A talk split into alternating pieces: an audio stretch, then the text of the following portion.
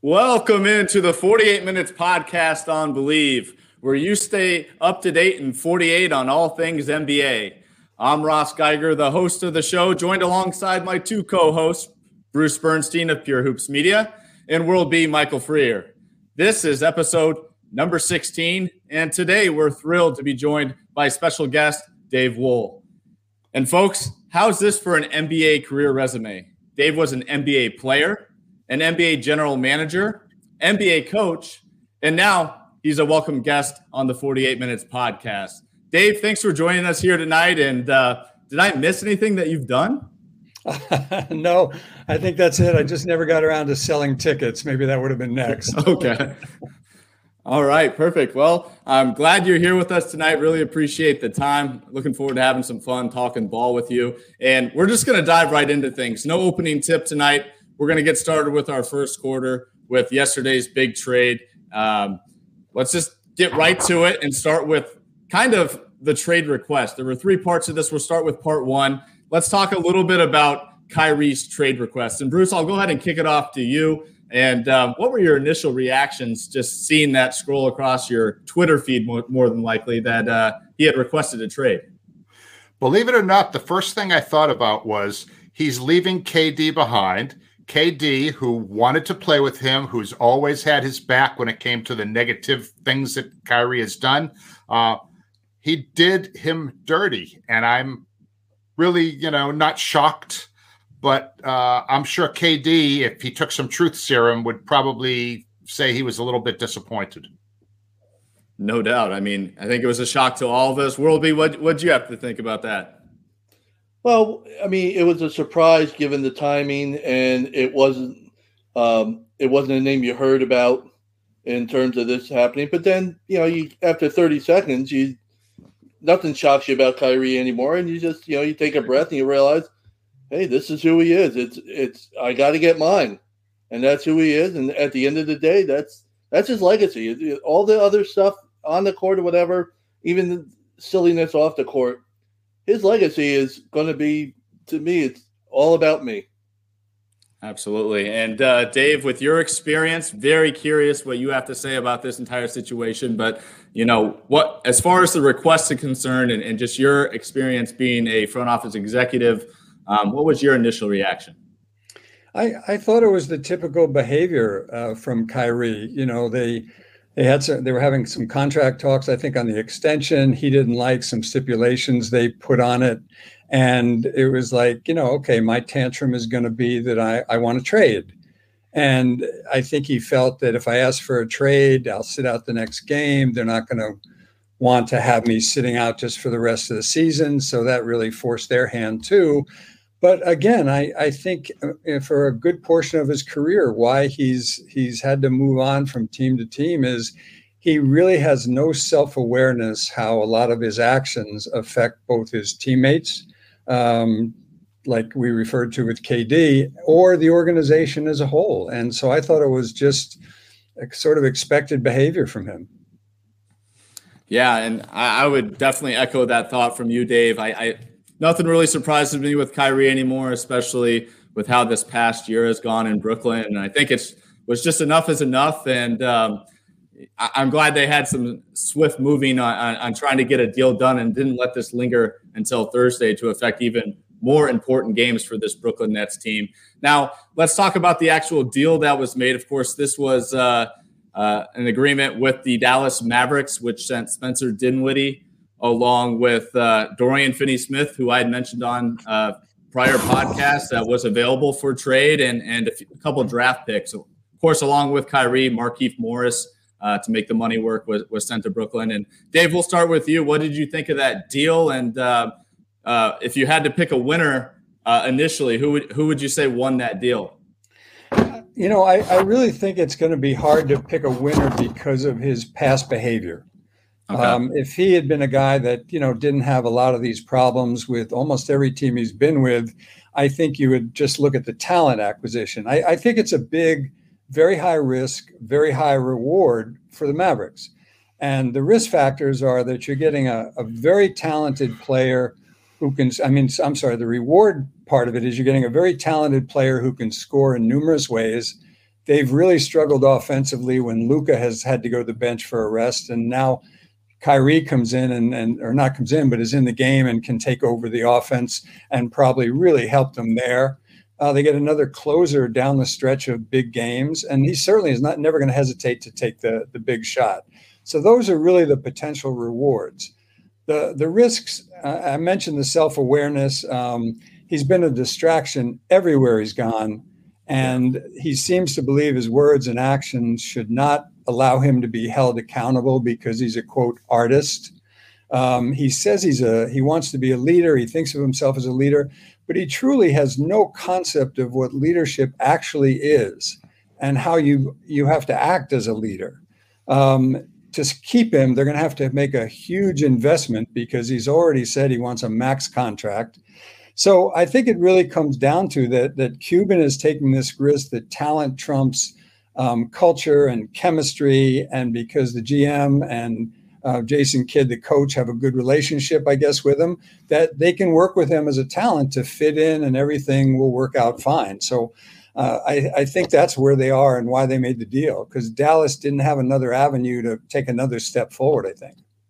Yeah, they're definitely looking for uh, this season, trying to uh, not waste another historic Luka year as far as how he has uh, been performing all season long, and definitely don't want that to go to waste. World B, I'm actually curious to hear from you. As in our uh, previous podcast, you had stated that you know, of course, you can never judge a deal just from what initially occurs. But if you had to do so right now, what were your thoughts from uh, the package that was sent towards Brooklyn, and uh, what do you think of the trade?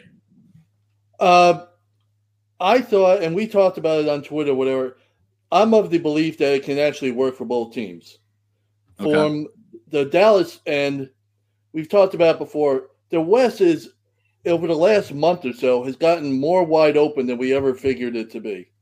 We thought it was going to be top heavy with the top two teams and maybe the Suns. Maybe you know, this is like a month ago. We still had hopes on the Suns. We still had hopes on the Warriors, along with the Grizzlies and the and the Nuggets. It's really what it's gotten a lot wider, a lot more open now. And if I'm Dallas, I'm seeing it slip away. I'm seeing an opportunity to return to at least a conference finals slip away because I don't have enough support for Luka to get me points. As Dave said, when he goes to the bench or whatever. When he goes when he's off the court, Dallas scores about 12 fewer points per 100 possessions. That's a huge amount to be yeah. down offensively, you know, efficiency wise off the court. So if I'm Dallas, I'm looking at like I got a chance to have another elite scorer to go along with Luka. Now, how they make it work, I don't think the ball dominant thing is as big a deal as other people may think. It's worked before, and I think you know they're going to look to outscore teams. Obviously, they're not going to be an elite defensive um, team by any stretch now with Kyrie and Luka, who is never noted for defense to begin with. Uh, for, quickly from the Nets thing, I think they can turn into a serious lockdown team when everybody gets healthy, and they have an opportunity with the guys that they have coming in, along with the guys that are there. They were playing really good defense before this mess happened and before KD got hurt too. They were turning into a top-notch defensive team to go along with an elite offense, which is why they were, you know, uh, suddenly becoming a contender in the East. Now, you know, they're not going to have the offensive firepower, so maybe they can turn into a lockdown defensive team. I think it can work for both teams. You know, I know there's concern, and, and World B, you briefly addressed it when it came to the whole you've got two ball dominant guys in the backcourt now, and I'm sure Luka is capable of playing off the ball. Uh, but of course, you know, then his assist numbers are likely to go down. I mean, he's averaging, you know, almost nine assists or over eight assists, whatever. So, and, and one of the reasons he's an MVP candidate is because of his high rebound and high assist numbers, in addition to the obvious scoring. And I don't think the rebound numbers are going to go down. But I'm just wondering, I mean, and and this is really sort of addressed to you, Dave their head coach Jason Kidd, uh, who is one of the great point guards in the history of the game, what do you think he's going to have to do? How is how is he going to have to modify how Luka is playing and how Kyrie is going to mesh with Luka. What do you think, from a coaching standpoint, he needs to do to make this thing work? Uh, I really think that's a great question, Bruce, because I think that's one of the key factors whether this will succeed well for them, assuming uh, Kyrie maintains, you know, no distraction and other things is you've got both those guys playing on the court at the same time. They both love to have the ball in their hands. Um, you saw this a little bit when you had LeBron and Wade down in Miami. It took them a while to get used to it. For a little while, they were doing my turn, your turn, my turn. And then Dwyane actually said to LeBron, Hey, I'll work off you. We can't do this sharing bit. I'll just play off of you. And I think with Kyrie and Luka, the one thing that hopefully doesn't happen is what happened when Kyrie first got to Cleveland with LeBron. Uh, he even admitted at one point, he said, I wanted to be the star. I wanted to be the player that brought the championship, even though you had LeBron on your team. So hopefully he's not coming to Dallas thinking, well, Luka's a young guy. I can teach him some things. I'll lead him and everything. Hopefully they can just figure out, hey, it's not my turn, your turn. We'll just see how the game is going and we'll read what's what the flow of the game is. And I think the tough part for Jason is going to be more end of game who takes the last shot, who has the ball the last couple minutes. You know, Luke is just a tremendous like that. But, you know, Kyrie can find ways to score that you watch him and you don't know how he got to the hoop. So that's going to be the challenge, I think, I think for Jason, And it may take, you know, it could take uh, a, a number of games before they feel both of them feel comfortable with it. And Bruce, do you buy that? Do you think uh, this could be a pairing that works out successfully in Dallas long term, or um, what are your initial concerns with with this deal? Is it is it something that um, th- that the Mavs took a big swing and this could be a huge miss, or or, or you think this could be uh, something in, in the instant future is going to work out there in Dallas? My concern is that Luka has demonstrated such a brilliant all around game that he's going to be the one who probably has to adjust more. And I don't know if that's going to, you know, make him feel good about things. I don't know. I mean, look, in, in the long term, if you're Dallas, I mean, Luka's your guy. I mean, Kyrie is a guy. Luka is your guy. And I'm concerned that if Luka feels like he has to sacrifice too much, um, that's where I could see things going very badly. Here's one thing okay. I'll, I'll here's one thing I'll mention on this you, about Luka is everything you say I, I totally agree with. But in the last couple of weeks, he had to leave a game early in the first half because of an ankle injury, and he never returned. And then last week he had to leave a game because of a heel injury, and he never returned. Thinking the third quarter, or whatever. And I don't know. I obviously I'm the, I'm just speculating. I can't read his mind or whatever. But these are situations when you're the guy and you don't have. I don't say he doesn't have anything else. Spencer Dinwiddie was a pretty good offensive player there. You know when they traded about 17 a game, so it's not as if he he was a liability or anything. But if Luka, you didn't have another superstar.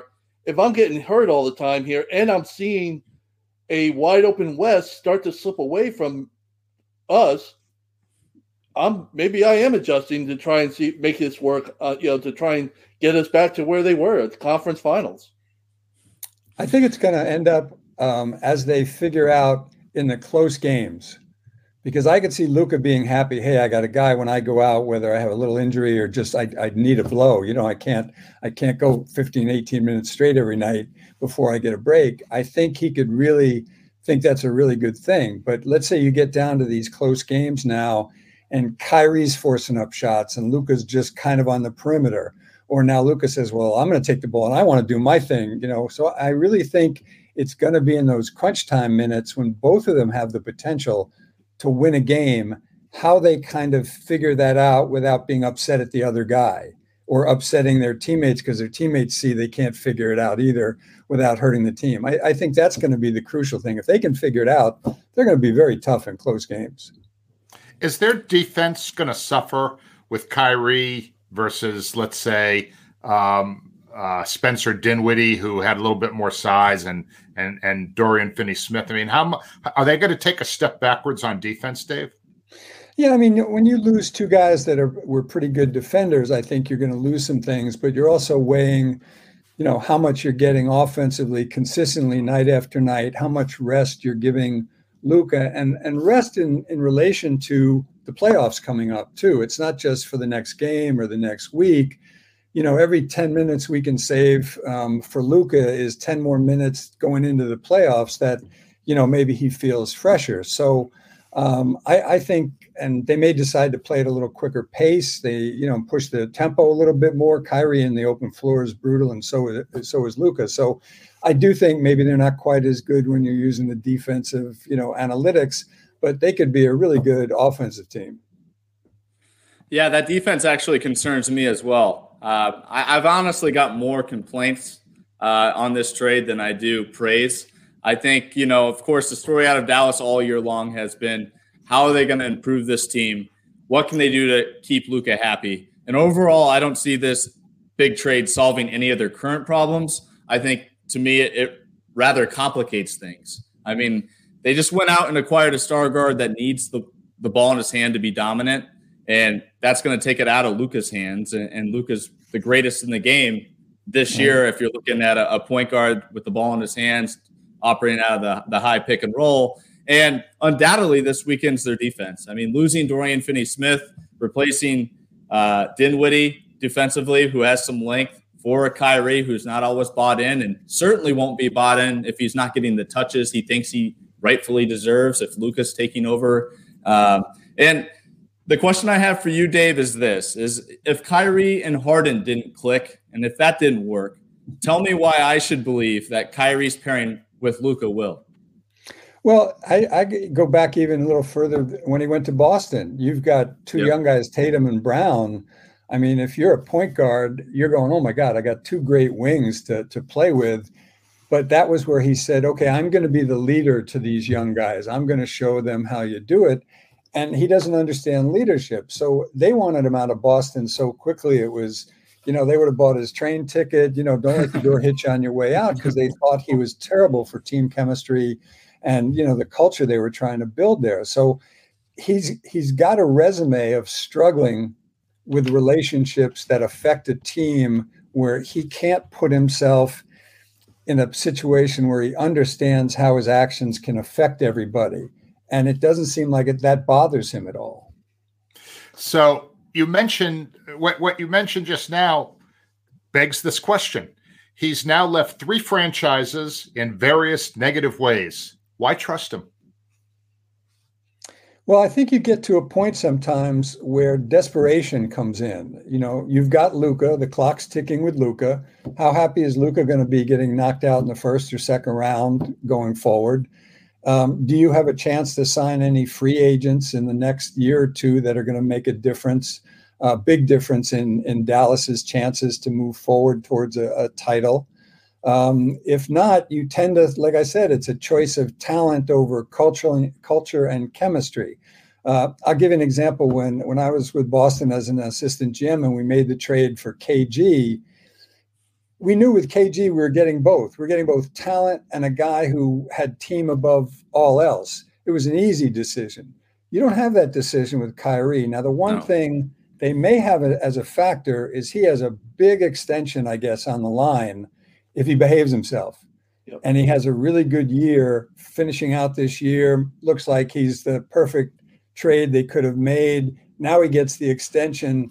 Will the following season be the one where he reverts back to Kyrie where they owe him, I don't know, $22 billion or whatever the, you know, the extension is worth, but he's he's secured the extension now. So he might be on his good behavior for another 40 games and playoffs and uh, then he'll revert back once the deal's signed. That's that's got to be if I'm Cuban, that would be a concern for me.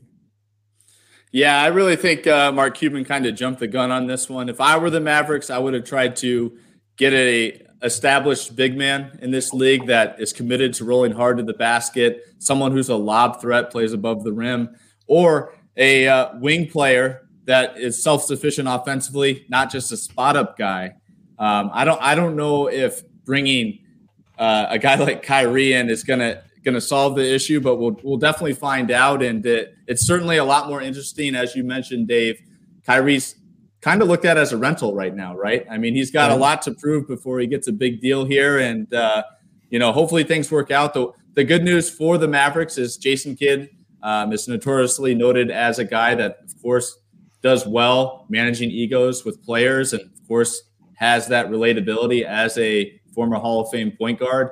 Um, so uh, he's got a big test ahead of him, and Luka Doncic also has a big test ahead of him as far as leadership's concerned, welcoming Kyrie and also making sure that you know things work out as they should with with the talent uh, that they have from that tandem guard set. Wouldn't you love to be a fly on the wall in the first conversations between Luka and Kyrie, and then when they go their separate ways, be a fly on the wall for the conversations when they talk to yes. everybody else? yeah. So do you think? So let's let's quickly shift to to the other side. Did Brooklyn get a fair return? Well, I like you know I've always liked Spencer Dinwiddie, and you know you got some seconds thrown in there. Um, the first round pick, you know, it's going to depend what they do with the first round pick. Is there a player they get? Do they throw that into a trade to get a player? Um, you know, I I think a little bit. This is what's going to happen too is what does KD now want to do? He, he's yeah. now the the you know the guy that comes out of the foxhole, and the other two guys that were supposed to be in the foxhole with him aren't there anymore. And he's got to be sitting there going, "What now? Why am I staying in New Jersey? I don't have a chance for a title here. You know, I can't carry this team on my back by myself." Um, does he ask for a trade, or at the end of the season, does he ask for a trade? He, he's the good soldier for the rest of the year, you know. So so it's going to be interesting what he he decides to do. Like KG, when we got KG in Boston, KG was very very loyal to Minnesota, and he was really the main guy most of the time. They had the one year where they had Sam Cassell and Sprewell, and they did really well. But other than that, KG, you know, was first round and out a lot of times. But eventually, I think he just saw, hey, I'm just I'm, I'm out bouncing out in the first round. I really want a chance to win a title and he finally saw that in Boston after we made the Ray Allen deal and we had Paul Pierce. So I don't know if K, KD thinks the same way. And he goes, I, am my years are going by. I want another chance. I want a chance to win a title. He hasn't won one yet. By the way, yeah, the, were- uh, the, the big experiment by Brooklyn can only be viewed as a colossal failure at this point. The Harden and Kyrie and KD, they got all of 14 games on the court together yeah. with them over yeah. almost two and a half Good years. Point. 14 games. That's what all this mess got you. And KD's left holding, you know, the proverbial bag as yeah. in the end. It's uh I think they I don't know what the, all the other deals that were available. I don't know if LA was really a serious option. Um, so I think, like Dave said, I'm a fan of Spencer Dinwiddie. I think uh, Smith, Finney Smith, can be a, a solid player for them. But at the end of the day, like we, t- they're role players almost. Right. Like where are the where are the stars, as Dave said, to go along with KD? On the other hand, they had the stars, and it was a, yeah. a zoo in there. So you know maybe they can convince them. I like Sean Marks. I think he's a pretty good GM, mm-hmm. uh, and I think they they turned Brooklyn into something a few years before they came aboard. Wasn't anything going on really there. Um, there was no buzz about them, and now you know now they have a chance to to do something. I like the guys to get them. I don't think they can be as good as if they had a KD with his head on straight or a Kyrie with his head on straight to play along with uh, KD. But I think they got as good as they probably could get. So yeah, there was a rumor today. Go ahead, Bruce. I'm sorry. Anyway, no, I was just going to say. So, so Stephen A. Smith, our good pal, put a rumor out there today on First Take that uh, KD for Jaylen Brown, blah, blah, blah. Do you really think Brad Steve? We lost you there, Bruce. Do you want to we repeat the question Steve. real quick? Yeah, yeah. I'm sorry. I, I, don't. I don't know what happened. There was Stephen A. Smith had a rumor out on First Take today that there was some KD for Jaylen Brown thing being discussed. I can't imagine Brad Stevens would make that move, especially midpoint of the season. What do you think, Dave? I think you're going to see a lot of rumors of um, teams that are in the running to get KD. I think you're going to see that, and uh, it's most of them are going to be just like that Stephen Smith rumor. Um, I, I, think if KD is going to try and get traded, he's going to basically try and ask Sean, "Hey, look, I've been the loyal guy here. Get me to a contender." you know, trade me to a contender somewhere. And look, let's face it, um, and we can get into this later if we talk about LeBron too being traded. Is there are a lot of teams that KD could make a huge change in a good or very good team to the next step? And the question is, you know, will will that team want him? Will they be able to do the salary cap and f- make that fit. But KD would help a lot of the the good teams to become very good and the very good teams to take another step forward too. So I think there'll be a number of teams that he could really help. Hey Dave, I got a quick question. Does, if you're the Nets front office, does it do better does it do them better for in terms of getting the better deal to wait to the offseason or do you make a trade right now, you know, before Thursday or whatever? Or you know, it's, what's the better move for the net? I obviously you don't know the offers, you don't know their rumors, like right. you say, so we don't really know. But is it worth it for the Nets to wait it out? I guess. Yeah, I think I think you hit on the head though. I think it depends what the offers are. If you get a couple teams that really feel, boy, we're just one KD player away from getting to the conference finals or maybe getting into the NBA finals, I think they really try and get the deal done now and not waste that opportunity. It gives them another 40, 50 games to indoctrinate KD if they're going to try and sign him and keep him long term. So I think it would just depend on what deals Sean can can get put on the table for KD um, before they make a decision.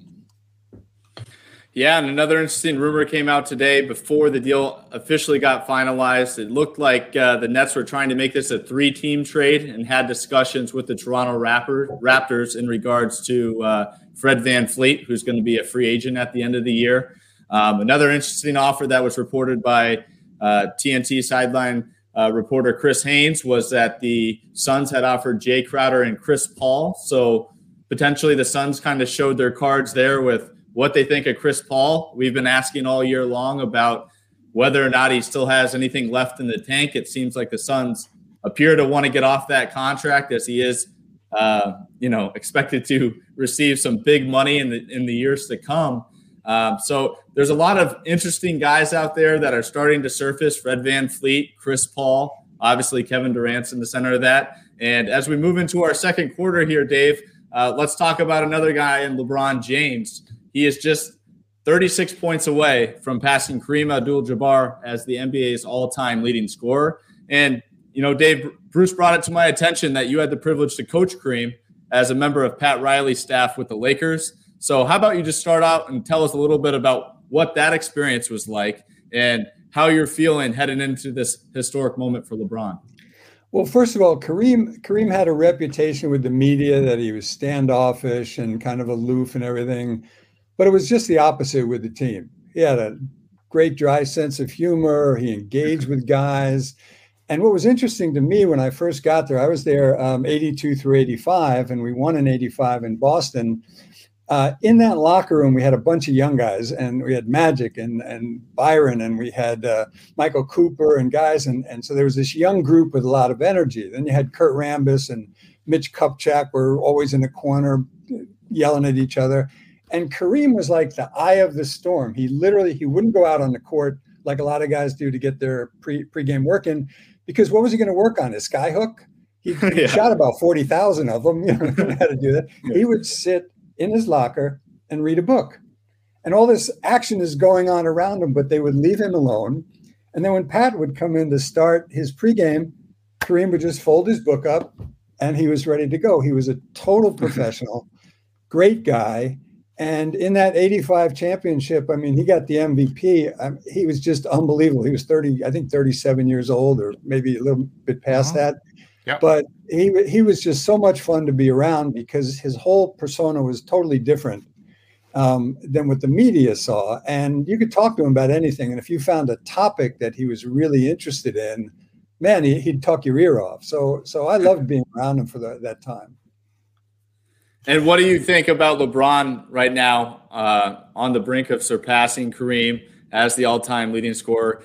Of course, LeBron was a high school prodigy um, out of Akron, Ohio. And is there a part of you just even knowing how good he was and the, the hype behind him as a as a uh, high school kid? Uh, are you surprised that that he's reached this peak of where he's about to surpass uh, the scoring record, or uh, is this no surprise to you based on just his career trajectory and who he was when he was coming out of high school?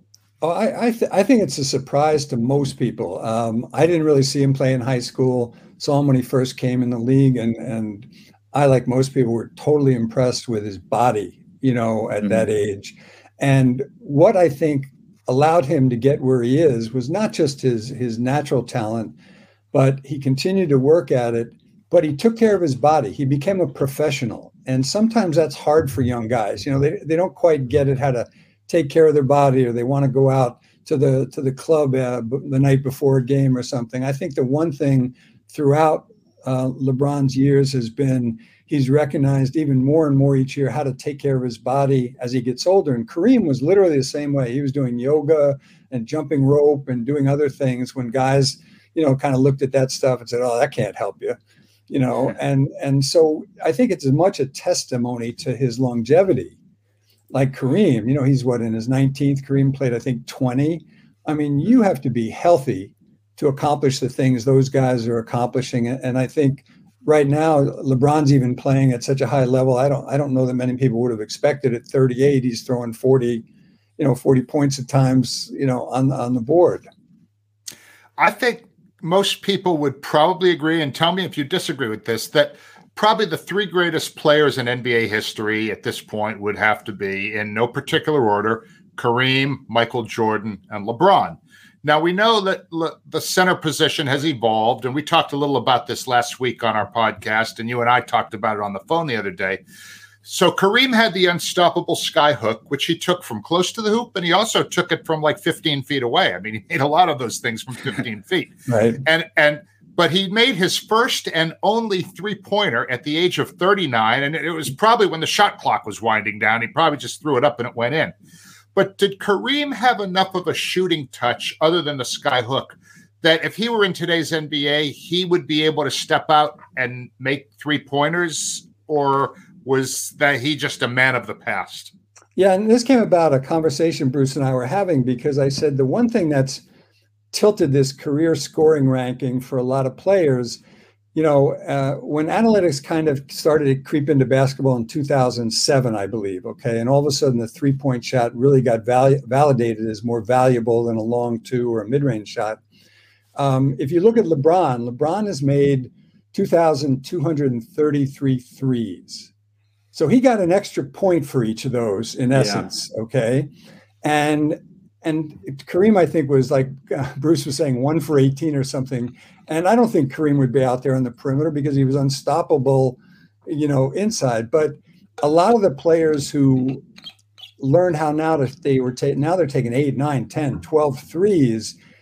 Think of Larry Bird. Larry, I think, averaged under three point attempts, three three point attempts for a game. One of the greatest, probably, shooters. If he was in today's, Larry would be shooting a dozen three pointers. So my thought was there should be two lists. There should be the list that counts everything just like we do now. And then there should be another list, call it the asterisk list, where you take that bonus point off for every three pointer made. And if you do that, LeBron is now 2,233 points still behind Kareem. So he probably doesn't get to break his record till either next season or the year after. I'm sure he's going to break it, and it's a great achievement. But if you you go look at like the top 50 ranked scores and you take away the threes, there's definitely some juggling on that list just because yeah. of the availability. And no other sport has that. You don't get a extra point on your touchdown if it's a 50 yards or more run. You know, if a field goal is a little longer, you don't get four instead of three points. So it's a it's an odd thing in basketball in terms of the total rankings. Yeah, I wonder where that would leave Steph Curry as well uh, on the topic of that with three pointers. But that's a great point there, Dave. And uh, we definitely need to ask this on the show. I know our listeners would love to hear your response to this. Um, World B and I had a conversation in regards to, you know, what does LeBron have to do outside of possibly winning another championship to overtake Michael Jordan as the greatest of all time? Um, I personally think it's just continuing to de- to defeat Father Time as he is now, playing such incredible basketball at age 38. If he's able to average 25 points per game until he's 40, I think that that would probably much seal the deal for LeBron. But what's your thought on on on that goat comparison? And uh, does LeBron have a chance, or do you think Jordan still has that in the bag? I, I think MJ's solidified forever in that position. I just think there's. You know, when he came in, the league was struggling a little bit, and you know, um, he did that. He's had the Jordan brand. He's been that ambassador off the court. Um, he they won six straight titles when he was on the Bulls. I mean, I don't think it's a matter of LeBron winning another title. I think LeBron, if Michael's number one, LeBron's probably 1A. You know, I, I just think, especially people who are older and saw Michael play a lot, are have just been resistant to taking him out of that first place. And I think it's really hard. Like when Bruce even talks about the top three. I mean, where's Kobe go? I mean, you know, on, right. on any given day, my top three might change depending on how I feel when I wake up and how good my coffee was. right. I mean, how about how about Wilt? You know, how about Tim Duncan? Right. I mean, Tim Duncan's the guy who never ever is in the goat conversation, but but you know, certainly uh, would be. Um, I would say, and I just have one quick final point about this. LeBron's versatility and his unselfishness to me sets him apart from the others. He is the only player in NBA history with 10,000 rebounds and mm-hmm. 10,000 assists. Nobody else is close. So to me, that's like where, so he's going to be the all time scoring leader, mm-hmm. Except for the asterisk that Dave's putting next to him. yeah. with, with, with 10,000 rebounds and 10,000 assists, to me, I mean, he's been my goat for a long time, but uh, I just wanted to throw that one out there. Yeah, I, th- I, I think you can make arguments for him. And I, like to me, it's it's an open debate because I think on one side you can make the arguments you just made. On the other side, it's like Michael played for just one team and took that team every year he played. Um, you know, I, I just think other people will have some other favorite, you know, and and I just think it's a great argument because I love people talking about basketball players that way because there have been so many great players down the pike that even trying to make the top 10 like i was with magic for three years. I saw magic do things in practice that was never on film that i would look at pat riley and i'd look at bill bertka the other assistant and go we're the only ones that saw that yeah. because we weren't filming practice we're the only people in the world that saw that pass or that move you know and so i think you know magic to me is one of those guys that's never talked about as the as the goat Great point there, and definitely jealous that you were able to go ahead and see, uh, witness all that great passing from the Magic Man himself. And uh, with that, we've gone ahead and reached our halftime buzzer, and we'll be back with you here shortly.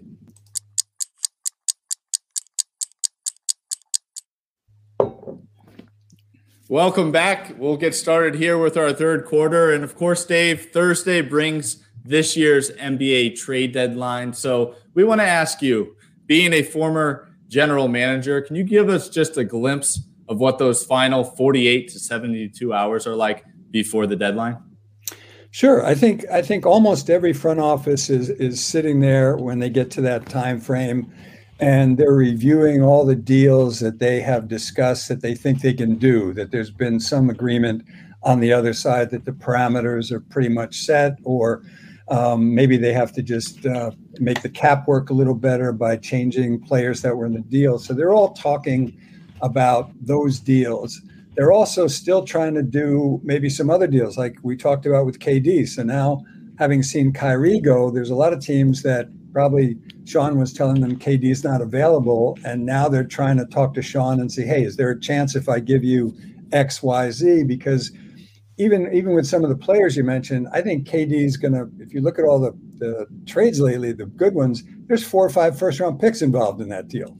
So you're seeing a lot of GMs trying to see what parameters they could put together for a deal um, with KD, and you know what how how many players of mine would I have to put in? Which ones would I be willing to throw in a deal? So I think there's these last minute, even though they've got some things that pretty much are outlines for what they'd like to do at the trade deadline that may not yet be set in stone. And sometimes those things, you know, go down to the last second. I'll give you a, an example. When I was the GM in Miami, Toronto was an expansion team coming in. So they mm-hmm. had to pick a player from each team for the player dispersal. And they were going to have to pick from us. And we had two players that were available uh, that they could choose from. I'm not going to tell you who the two players were. One of them was a younger player, but the other player was an older vet, had millions left on his deal.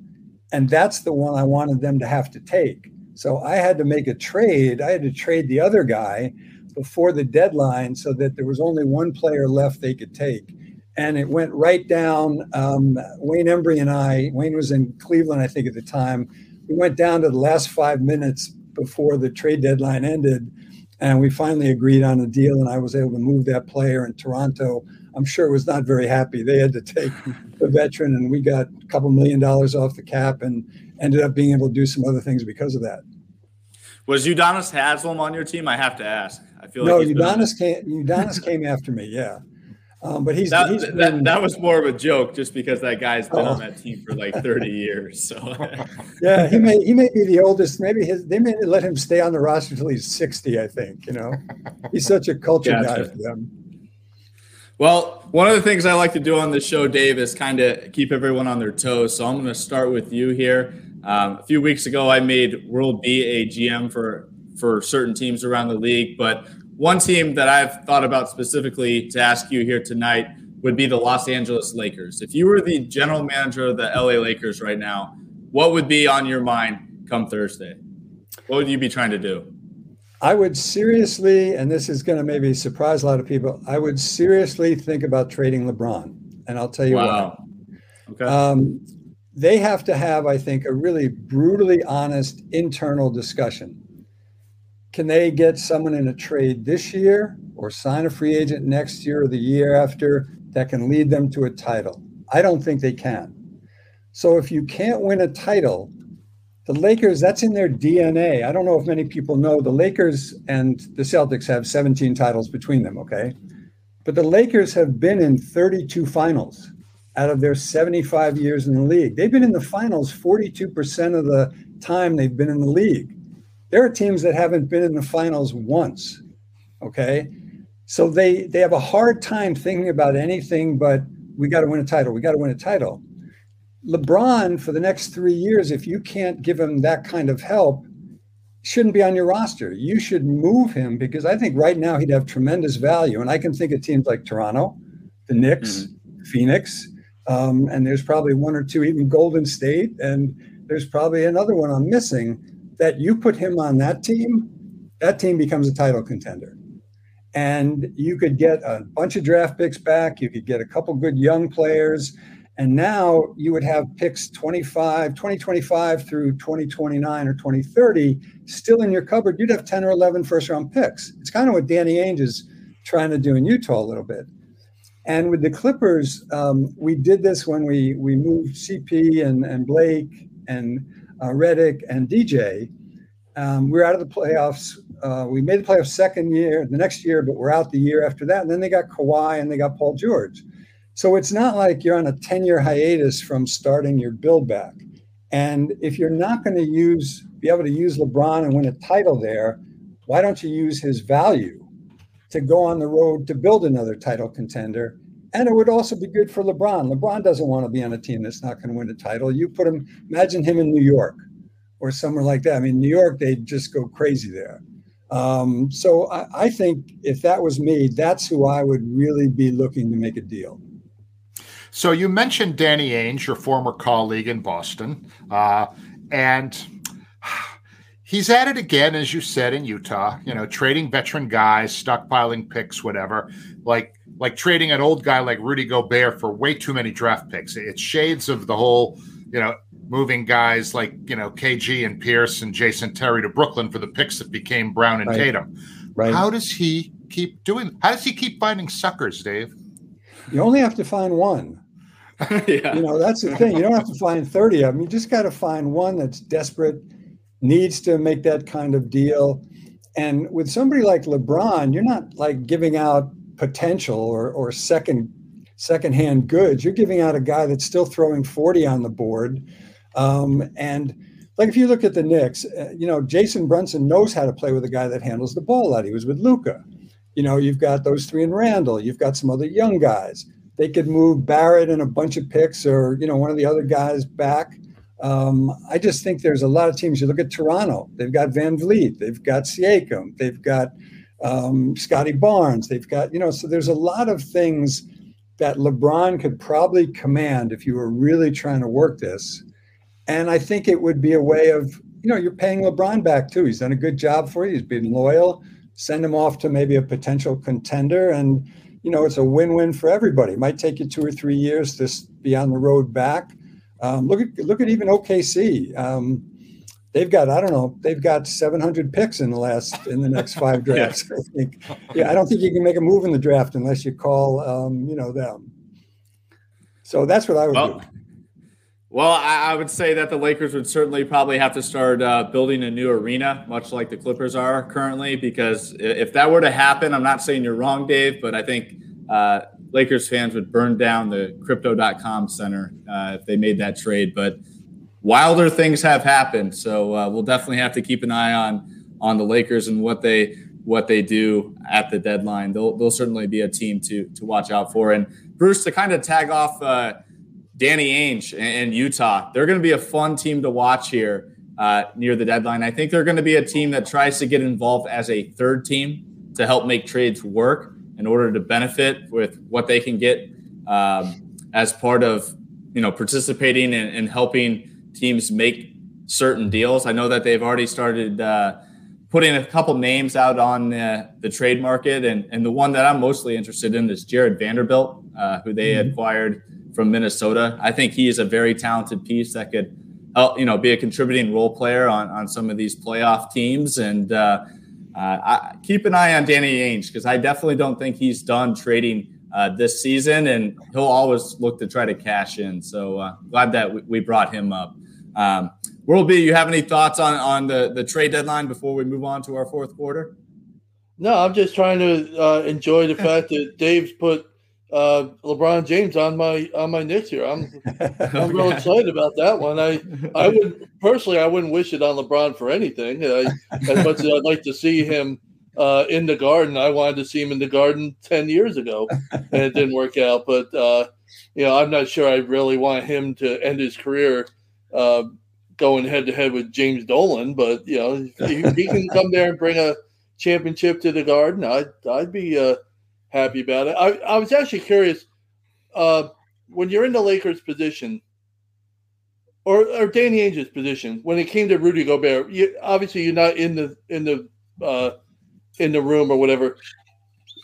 Do teams call Danny or is Danny calling teams about, hey, I have Rudy Gobert if he's a, if you were interested, or the teams just he's got a number of teams that have called in the past about Rudy and say, all right, I'm calling you back yeah, usually, usually what you'll do is every conversation you have with a, a GM, you transcribe, and what the conversation was, what players might have been discussed. Um, sometimes you're telling the opposing GM, "Hey, I have interest in these couple players. You may not be willing to move them now, but keep me in mind."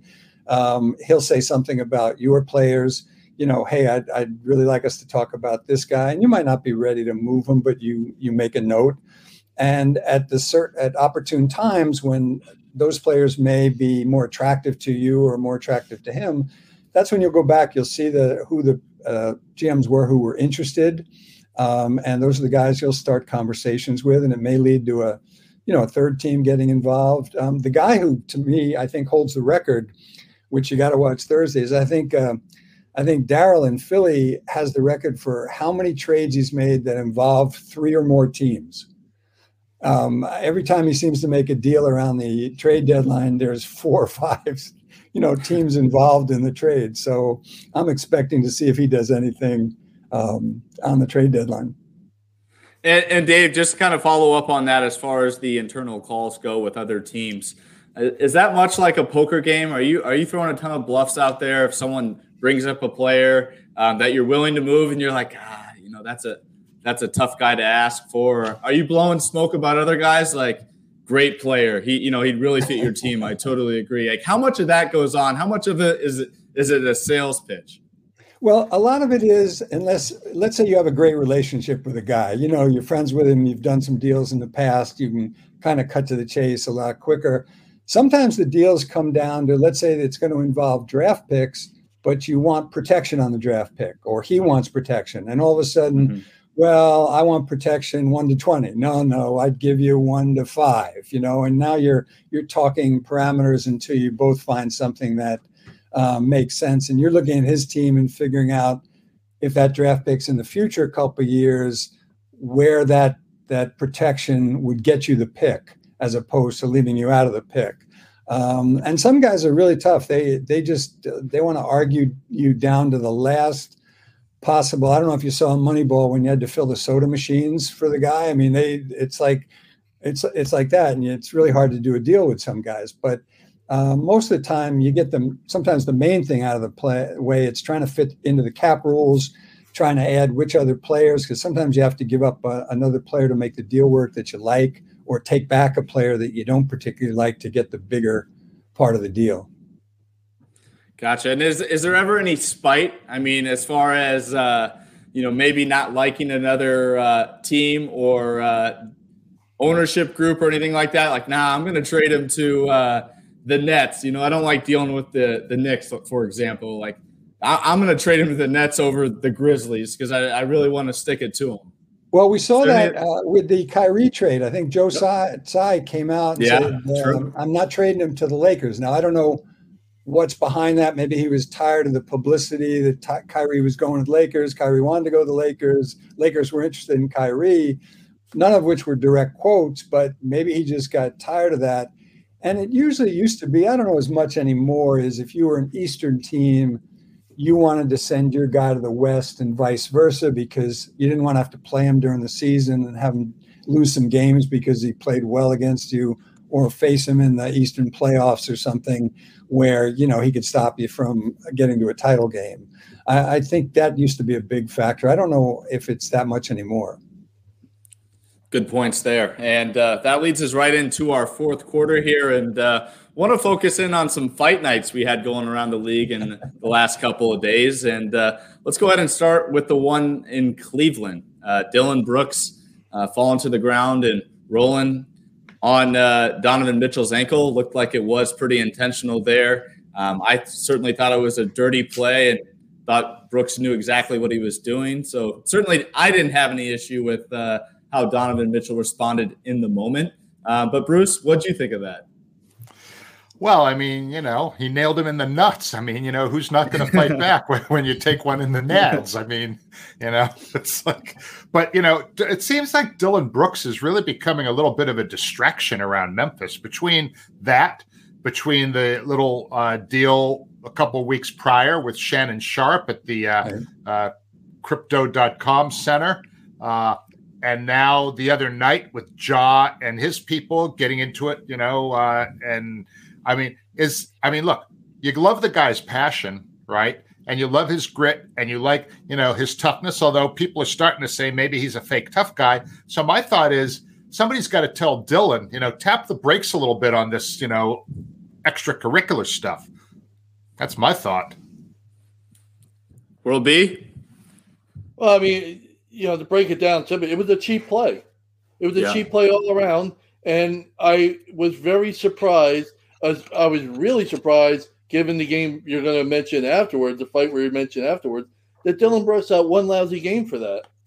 I mean, where's yeah. what, what's the, what's the detriment behind it? What, what's to deter him from pulling a stunt like that again? One game? That's all I get for hitting somebody, you know, where you're not supposed to hit them. I mean, yeah. sure, uh, on one game that'll teach me. I mean, come on. If you're gonna, if you're serious about, you know, putting an end to stupid stuff like that, and you know, even though I'm, you know, a fan from the Knicks forever, I know about stupid stuff watching them play. you know, but I understand if you want to do away with it, then you got to do something to do away with it. You got to make it the punishment fit the crime, so to speak. That was that was a real cheap play. It was just a really, um, it was a really bad play. Dave, do you have anything to comment on that? Or uh, yeah, uh, I, I agree with that. I, I, think you know if if um, they made the penalties harsher. Um, where um, you were going to lose one of your good players for three, four, five games, which could really impact where you finish in a year. Um, now all of a sudden, peer pressure comes on. You know, the other players start coming up to him. Hey, you can't do that stupid stuff. The organization talks to him. I mean, I, I do think you know, a guy misses a game, he, you know, other than the money, he's he figures it's hey, maybe I I'm able to change the, the what's going on in the game with that or something like that. So I do think if they had stricter penalties, and you know, I, I guess they have to negotiate that with the Players Association and things, but I, I do think that's something that uh, sometimes seems unfair. One guy gets you know one game for that, and you know all of a sudden other guys will get two or three. So it's it's it's strange sometimes. Yeah, that that's one they definitely need to get worked out with the Players Association, as you mentioned, Dave. I'm sure that's uh, easier said than done when trying to negotiate and have those conversations uh, with the players. Um, and um, the other one that I wanted to talk about was an even more unique scenario with uh, Austin Rivers being a player that was in the game at the time, and uh, Mo Bamba being on the Orlando bench. And uh, Dave B is kind of our uh, Orlando reporter on this show. So we'll go ahead and start with him. Uh, World B, what do you think of Mo Bamba and the Austin Rivers altercation? Well, first things first, uh, somebody point to me a period of time when there wasn't a fight in the NBA or a fight in general that didn't start with something stupid. That was a result yeah. of something dumb. This is the personification of something stupid preceding, you know, a, a fight. It was I don't know what was said. Well, we have some idea what was said, and it sounds kind of minor, whatever. But what is Austin? And I'm not excusing Mo Bamba for anything. You know, you get what you get. You don't come off and and pull a stunt like that. But what's Austin Rivers doing, leaving the court to go across the sidelines to the other team? That that was uh, beyond dumb. I just don't understand. And you get what you get uh, on that uh, on that situation the the thing I have an issue with is just what we talked about a few minutes ago. Now, Mo Bamba got four games for that, and North Rivers, I think, got three, if I'm not mistaken. Yeah. Are you trying to tell me that yeah. was more egregious what happened there than what Dillon Brooks did? I mean, if you if you polled everybody in the NBA, every player, I would venture to say that what Dillon Brooks did would would lead all votes as far as the more egregious act worthy of a longer suspension. So I don't. My biggest take from all this is I don't understand what the reasoning is behind the suspension time. Now, it, eh, now, Dave, now Dave uh, has known the Rivers family. He's known you've known Austin basically since he was a baby, right, Dave? I mean, I, have known all up- kids since they were born because I've been friends with Doc for forty-seven or forty something years. And what surprised me about this is, you know, I don't know if you knew it, but Austin, when he was in eighth grade, got voted by some recruiting thing or thing that he was the best eighth grade player in the in the in the United States. I don't know how they figured that out, truthfully, but you know, and and so Austin got tested all through his time in pickup games and everything. And the only way he reacted, he was kind of a quiet kid most of the time. The only way he reacted was he just went and scored on those guys. He just took it out on the court and didn't have to say anything. So I, when I saw this, I was really surprised because it just it just didn't seem like Austin. Now, supposedly he went over to Bamba and said, "Hey, like you know, keep it professional or something like that." You know, but at that point, I'm surprised Austin even got there. Most of the guys have learned how to just let that stuff go. You know, especially if your personality is sort of like that. So that was a big surprise for me. But I do know that Austin's not backing down from anybody. So once he crossed that line, that kid was was in for 100% of whatever was going on. And an interesting thing in that actual altercation um, was Jalen Suggs' reaction. Not sure if you guys caught that, but he came over yep. to the opposing player in Bamba, or not Bamba, excuse me, in, in Austin Rivers, put him kind of in a chokehold around yeah. the, around the neck and kind of threw him down. Dave, as a former player, um, you know, what do you think of that? Is that crossing the line as you know you should be going trying to get your teammate away and, and keep your teammate safe and not further escalate things. But not not as a as a former executive. I, I'm thinking more so as your time in your playing days. I mean, did he cross a player line by by putting his hands on the other player in this altercation, or do you think uh, you know he he had the right intentions in mind and it maybe just looked worse on video? I think if his intentions were the right intentions, he would have grabbed Austin around the chest or something, or grabbed uh, you know him around the arms and pulled him away. He didn't. He jumped on his back, arm around his throat. I thought that was an aggressive move. I thought he should have gotten at least three games too. Um, I'll give you a little bit of history of this. Um, when I was coming up, fights were almost daily daily occurrences, and as a coach, every coach I had before I got into the coaching side was if there's a fight, everybody leaves the bench and goes and helps your teammate, especially if it was down at their bench because you didn't want to leave your guy alone. So that's where the benches used, used to empty like crazy. And when I got to be a coach, first thing I told my team, I said, if a fight breaks out, we're all going in. You know, go get your teammate, make sure no one's ganging up on them. Okay. And then the league really got smart about it and they realized this this was really bad because you know you got some big guys trying to hit each other too. So they put the thing where, you know, if you even left the bench and crossed, took a step onto the court, you know, you were going to get fined. So this was at the end of my career now as a player, and a fight broke out on the court. And you know the officials came to settle it and everything. And I'm playing, but it's near the end of my career. I'm not usually in the game and everything. So I get a letter from the commissioner's office stating that I'm going to be fined for the technical foul of leaving the bench to go on the court in, in the game. So I wrote a nice letter back to the commissioner and I said, uh, you know, I, I realize my career is winding down but I was actually in the game at the time. And if you check, I got a letter back about a week later said we reviewed the film carefully and we can attest that you were in the game, so we're rescinding the fine. so there's actual oh proof goodness. that you played. Yeah, but you know I've seen a number of fights. In fact, I'll tell you, I was in one and it was hilarious. So my rookie year, it's the exhibition season. We're playing the Celtics and they have a guy, Rex Morgan, who played for Jacksonville with Artis Gilmore. Some of you may remember his name, but yep. Rex is like a six-five guard, and we're on the weak side down on the baseline. And I've got my hand on him. I put my hand on his hip because we just hand checked all the time back in the 70s. And um, Rex says to me, Get your MF hand off me. And my teammates, I had Hal Greer and Billy Cunningham, Archie Clark, they told you right away, don't take your hand off if a guy tells you to take your hand off. So I've got my hand off and I turn to him and I just say, F you. Okay. And I turn back to look at the ball.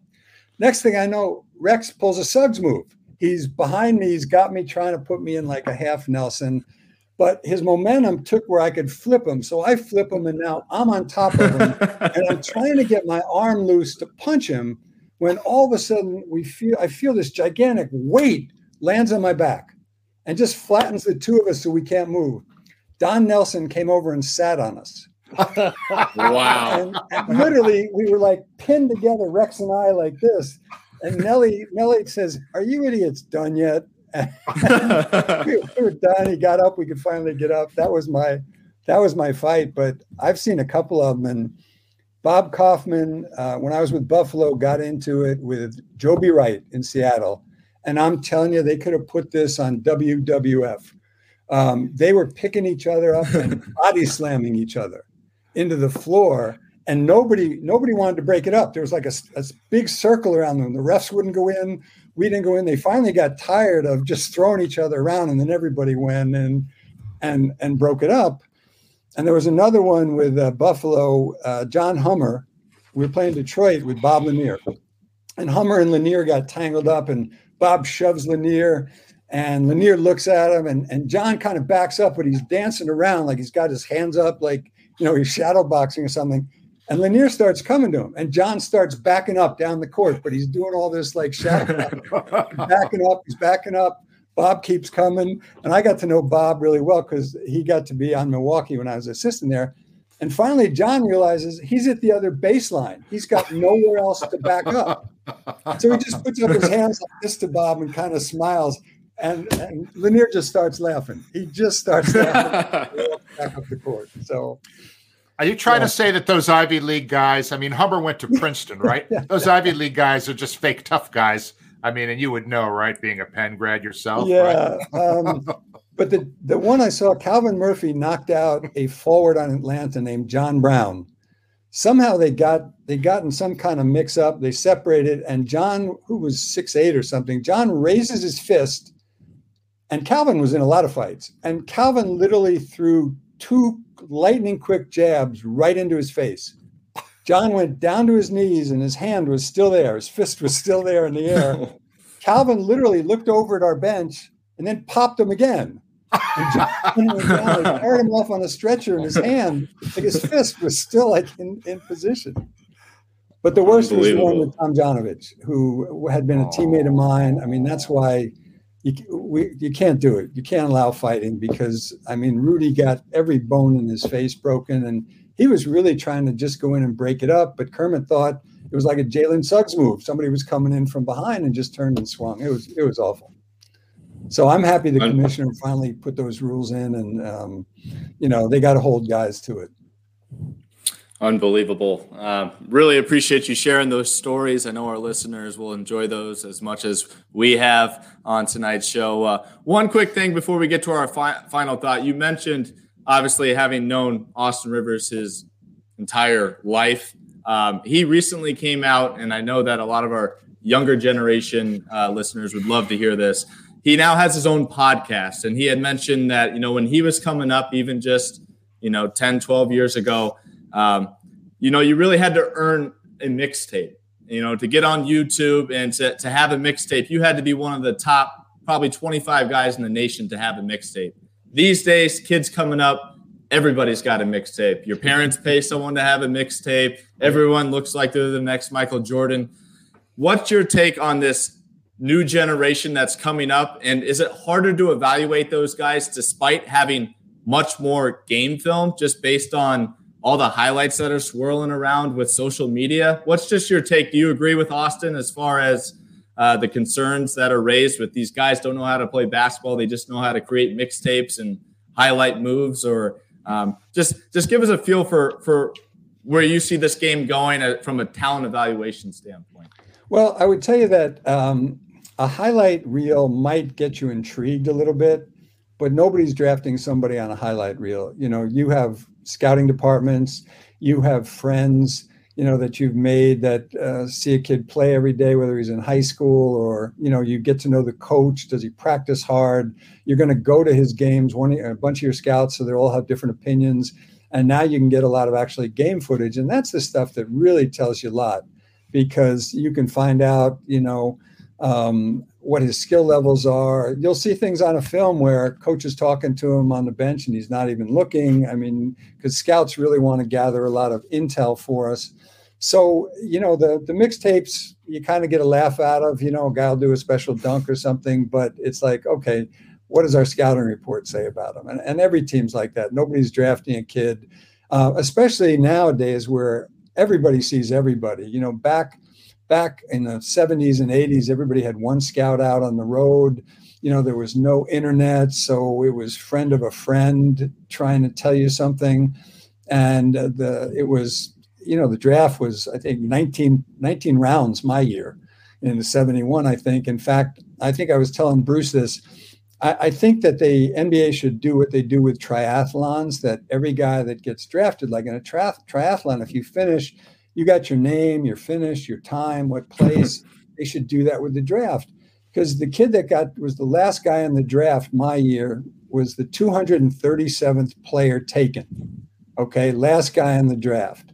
I, for, I forget his name. I think it was Ed Ed Shaw or something like that. And I just think of how many bar bets he could have won if he had that certificate. You know, when he's in his 50s, he goes into the bar and says, Yeah, I was drafted in the NBA. No way. And all the cash is on the bar and he pulls out his certificate that he got drafted. I mean, I, I think they could they should they should give out the certificates. Good point. Maybe that's something we can get in the future there. But thanks for sharing that, Dave. Um, now we're going to get into our final thoughts here. It's been a long show, but definitely one that we've enjoyed uh, and uh, Bruce, I'll let you get us started here with your final thought, and Dave will let you go ahead and uh, go third here, so you can get a gist of, of, of how we do this. So, Bruce, okay. show us how it's done. I'm concerned about Ja Morant. After the latest yeah. incident on January 29th, some of Ja's associates were involved in a dust up with the Pacers during the game that resulted in Ja's friend, whom he calls his brother, being banned from the FedEx Forum for a year. There was also a post game confrontation involving Ja's people near Indiana's team bus. You'll recall that a few weeks prior, as we referenced early in the show, Morant's people, as well as Dillon Brooks, got into it with Shannon Sharpe of Fox Sports at a Grizzlies Lakers game in LA. Now, Sharpe apologized for his role in the melee, but when incidents like this happen more than once, it, I think it's going to start to take a little bit of a toll on Ja. Uh, he seems to be innocent of any wrongdoing, but these events do nothing but hurt his image and could eventually cost him money and prestige. He needs to have a come to Jesus talk with his people and let them know that their antics are hurting him and they need to stop. World B, what do you have for a final thought? Well, we led the show talking about the Kyrie Irving trade with the Nets and and the Mavericks, and uh, we talked about how it impacted both teams. And from a Nets perspective, it may seem like they have no shot at anything anymore compared with the superstar like Kyrie gone.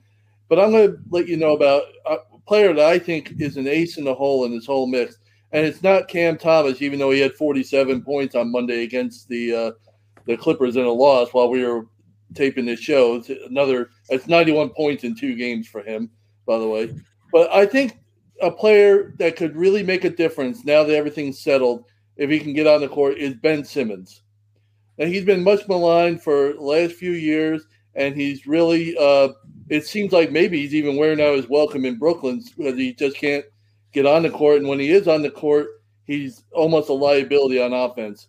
But I think his the way the Nets are constructed now, I think he can be a lockdown defender to the point. Well, he already is a lockdown defender, but to a point that he could really help the Nets go forward and not let this turn into a disaster of a, of a season. Because his combination with him and KD on the court, they've only been on the court for 30 games this year, but they're 20 and 10. The Nets are when they plays, and when he's on, when the two of them are on the court, the Nets offense is a averaging 119 points per 100 possessions.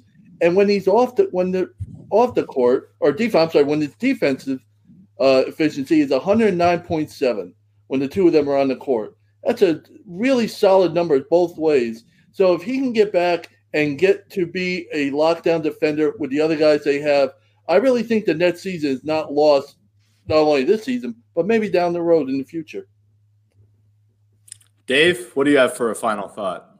I want to tell you about the player I love to watch in the NBA more than any other guy, and that's Nikola Jokic of Denver.